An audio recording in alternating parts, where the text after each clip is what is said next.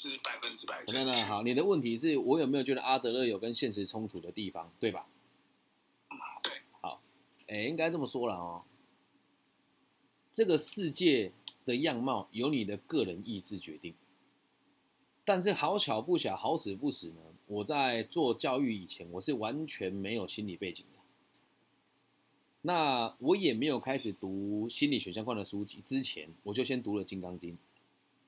啊，我不是宗教分子啊，我只刚好读了它，觉得它很有意义而已哦。那《金刚经》内容大部分就是这个世界大家都是一体的，你要对这个世界有贡献，你才会能够生存下来。然后这个世界最圆满的状况就是全世界的人跟全宇宙的灵体都了解这个道理之后，那世界就会太平。我当时看这个觉得很狗很狗屁啦，但随着我做辅导的过程当中，我就发现，在我们现在现行的台湾啊，其他国家不敢讲，其他地方也不敢讲，在我们台湾里面这个现行的制度当中，真的跟现实抵触的是他妈的弗洛伊德跟这一群权威的老师啊！我个人认为阿德勒所有的言论都是符合事实的，用任何角度切入都可以解释每一件事情，而且非常的有力道。而过去我们所学到弗洛伊德的学派，大部分都是从过去找原因，而不会去未来找方向。虽然会有说不同的人说讲行为学派，可是回到根本啊，我们每次在看到别人做误谈的过程当中，就常常听到人家会这么讲啊，你过去怎么样，所以导致你现在怎么样。嗯，哦，你就是有这个这个自卑感，你才要做这件事，完全没有给到一个非常深入而且合理的解释。而阿德勒是我读过那么多书籍当中唯一一个给出合理解释的人，所以我不觉得他跟任何现实状况是有冲突的。但是我有个但是哦，这是我的世界，而我在一般人眼中，我是非常奇怪的存在。这也就是为什么你在这里看到这个节目、这个也是跟你分享啊。我是一个自己说话的人，这里没有像其他节目会去找人家什么 speaker 来这边互相取暖，说怎么啊？A 老师讲的很好，我 echo 一下，那讲的都是废话。所以在别人世界，他们觉得我很怪。可是回到根本，我的生活跟我的也不讲社会地位，就在这个社会上的影响力比这些人好很多。那这个不是我们高傲，而是它是相对的结果论。因此，在我的世界里面，我会继续信奉他的想法，而且再来是，我认为他可以跟所有事情都有合理的解释。但是这个东西要讲给一般人听得懂，是很耗时间的，所以我才在这个地方把阿德勒的这本书全部讲完，大概三四十集啊。你知道我刚刚讲的这些内容，书里面只有三页而已，所以在我世界里面它是没有抵触的。那如果愿意的话，你可以提出一些你认，你既然会提出，就代表你可能有一些地方是认为有抵触的。我们可以提出更具体的问题，我们再做深入的讨论。不过在我的世界里面是完全不抵触的。对最近有一本书叫做《那个桑德斯的成功者的反思》啊，嗯他就是说很多的成功者认为都是努力或者是靠自己的天分或能力，嗯或者是就是环境再怎么糟糕，或者是怎么样再怎么样，都是靠自己，都靠自己的本事换来的。哦然后哦，他就说，最后他经过统计学分析，他觉得这不完全是真的，大部分还是有运运气存在。放屁对！这个然后呃，你你先听讲，对不起，我我是一个有点偏激的，而且我有雅思，有时候我会管不住自己的嘴巴。你说，你说，你说，sorry 我可以 sorry，听懂你的的的言论，因为我之前也跟你一样有一点迷信的，但是我现在觉得，嗯，确实有一些底层的人，像你说印度种姓的人，是他是完全翻不了身，那你不能否认。我不认为啊，你因为你也嗯对你可能你可能可能可能有个百分之一的人是他可以做到像阿德勒那样说的成功，对，他可以做到啊百分之九十九的人，嗯，百分之九十九趴的人，他是永远都做不到，是他选择不要啊是他选择不要，是他人都是有选择的哦。。好，那我我们现在讲哈，我们讲种姓制度好了。那我如果不讲种姓，我们讲台湾啊。你有没有看过台湾的母家 g 有看过吗？什么叫母家 g 就是混帮派的，然后不上课的，然后吸毒的、打架的、保护管束的啊。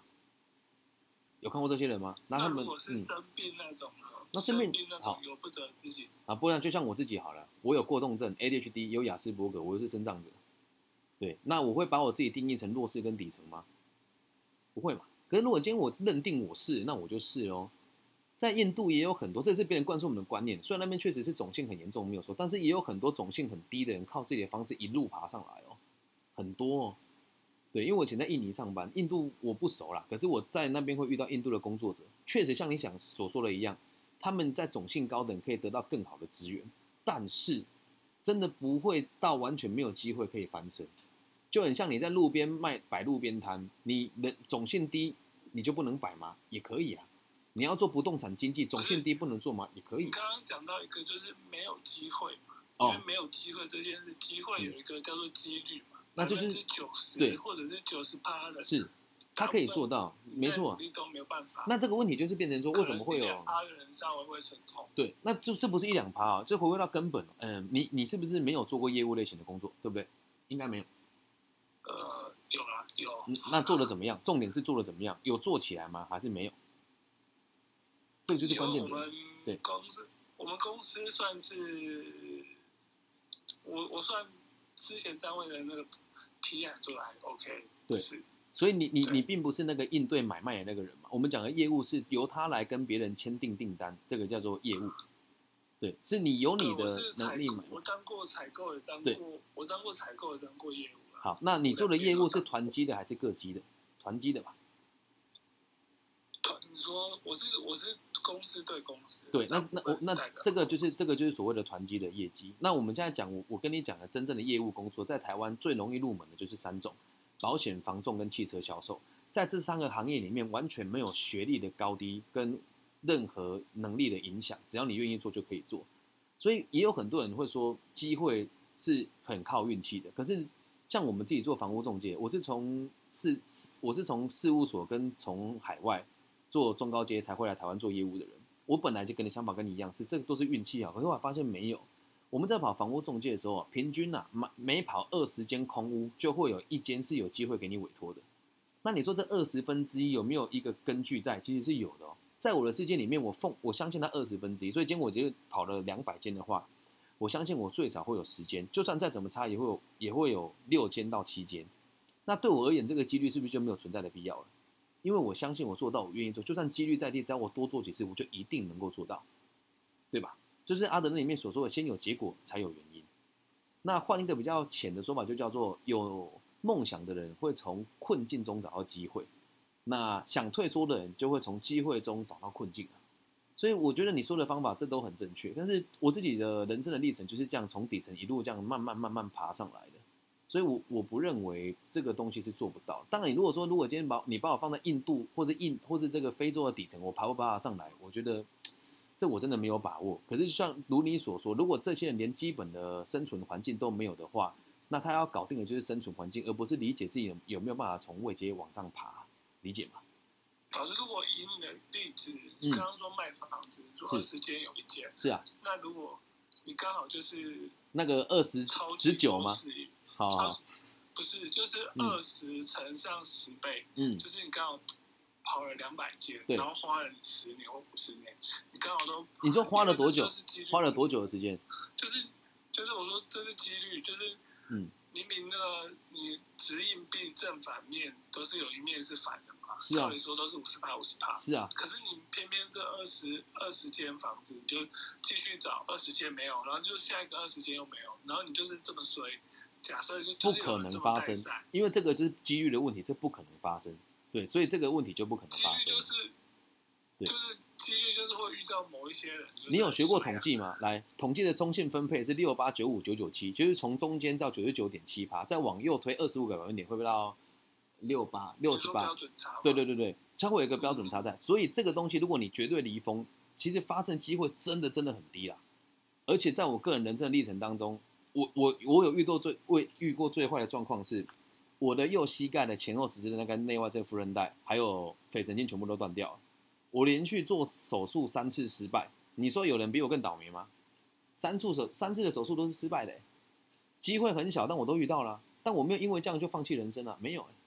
我第一次手术应该要先接左，应该要先要先接前十字，而医生给我做了内外侧副韧带，而他接完之后，他没有帮我做肥肿神经的回复，他不让我做手术，所以第二次失败，我又去做了松筋，第三次失败做完之后，这个神经没有接回来，所以去做了这个这个肌腱转移跟神经重建，但是做完了之后，我的伤口医生的疏忽，我的伤口又烂掉，所以我的我的治疗的期程拉到两年半。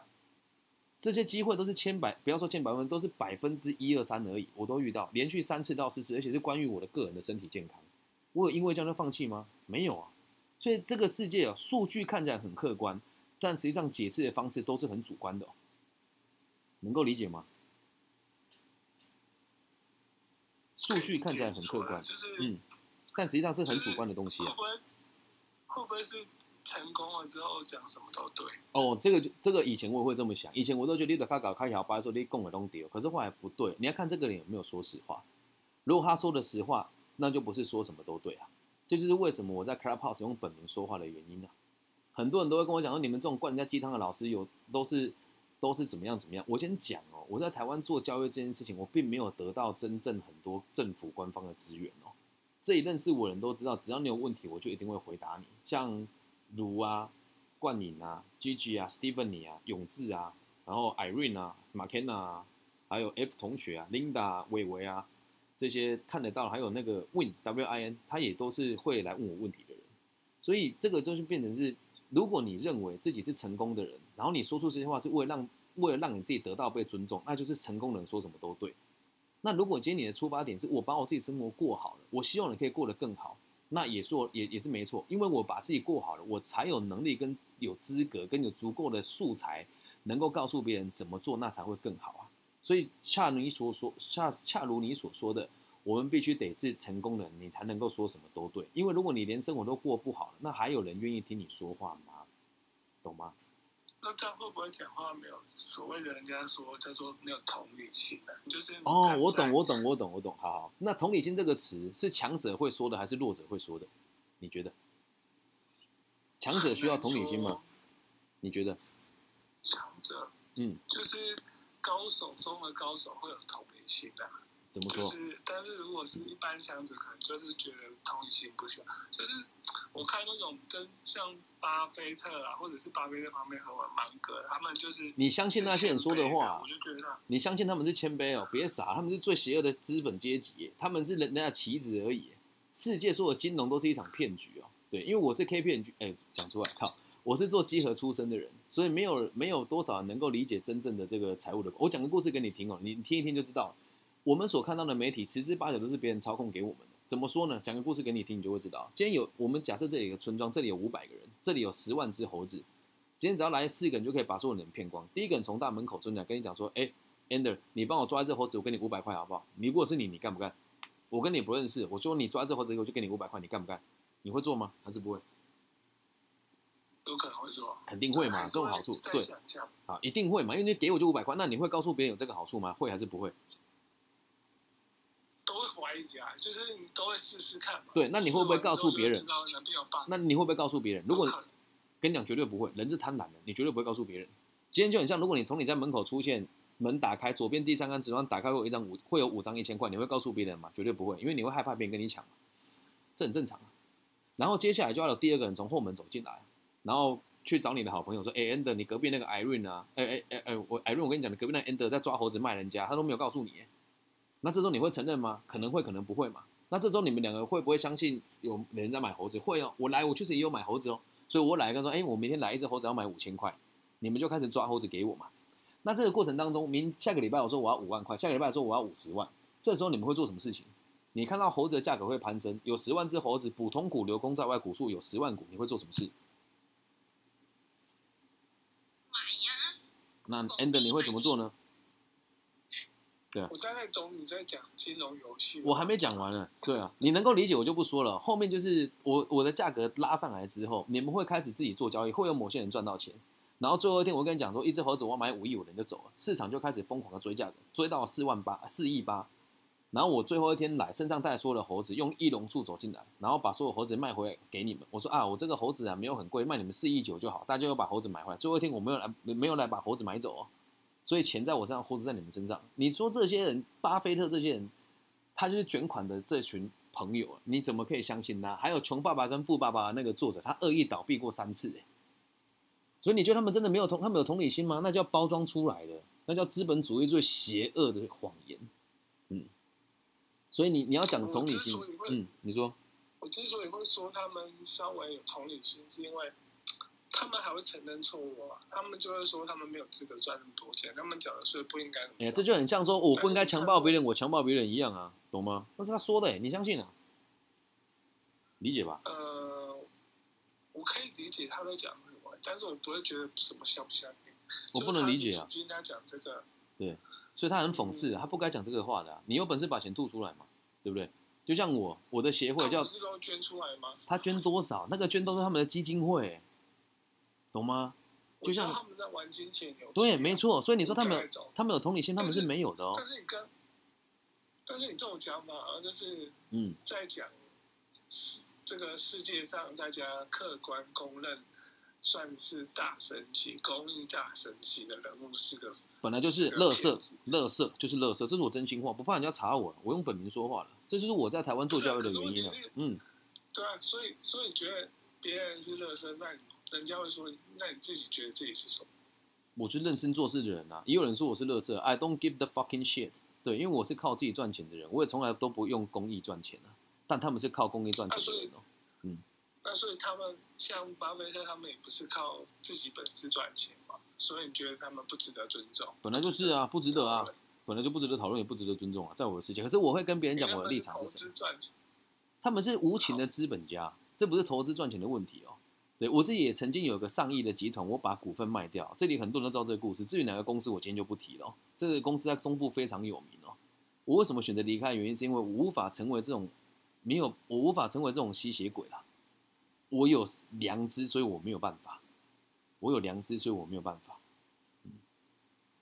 所以这个很深层的议题啊，就像你讲同理心，我是绝对有同理心的人哦，因为我会用我的方式让别人理解选项有哪一些。但是今天如果他选择了这么做，我对这个人就不需要有同理心了，因为他没有想要让自己进步，他对这个世界是没有贡献的，所以他找我借钱，我绝对不会鸟他。这样能够理解吗？可以理解，嗯然后我也可以懂你，嗯，就是要你要，你那就是怕你在不对的方向一直努力，但搞不好其实你去选择别的机会，努力更好。诶、对这个你说，就是我就觉得还是有一些冲突，哦像我懂你意思，我懂你这个，可能就觉得你说你说，对就是嗯，我也是喜欢阿德勒的人，是啊，我也不是，但为什么会讲？也就是因为喜欢才会想去嗯，挑战一些，很好啊，有没有一些 bug？对其实没有 bug，真的，你可以试着找出更多客客观，不要说客观，你看得到所有的主观的事情无法解释，你找我，我都能够解释给你听。因为阿德勒真正的启发是来自于佛教的这个大圣，对，就是利益一切共同体，这是他真正的精神。那我我是算运气好，也也真的是机会很低啦，没有人像我会做这种无聊的事情啊。我那时候在床上躺那两年，就能看的东西我都看过一次嗯。而且那两年是我人生最最波折的两年啊，就是最亲密的人欠钱不还我啦，然后欠我货款的人不给我钱了，然后股东吃我的股份啊，对，那那那两年我真的很痛，而且躺在病床上手术还失败。那在那个死亡的幽谷走过来的历程当中，我虽然没有读阿德勒，那时候我还没接触到他，但我就是一直在错误当中学习，怎么样让自己能够做得更完美。当时我的想法都是让自己能够把自己的错误跟现在白咖的这个状况，我是生长者，能够把错误降到最低。以前的想法是不想要造成别人的负担，可长大之后就发现，其实这个想法真正隐含的意涵是我想要让我周遭每个人都变得更好，所以学这些东西的速度就会很快。就是回归到根本，是我们都是为了利益共同体而存在的。而剩下这些比较自私的人，比如说像你所说的巴菲特，他没有没有照顾别人，他们在现实的生活比我好很多，但我只能跟自己说，他们不了解这个状况，不代表他们下一代不能了解。而因为他们的存在，现在有多少人是吃不是像台湾啊？台湾现在限水限电、他们也要负一半的责任。为什么？我们限水限电是限我们的，这些大集团有限到吗？没有。那大集团的股的股东跟这个操作谁在做？就巴菲特他们啊。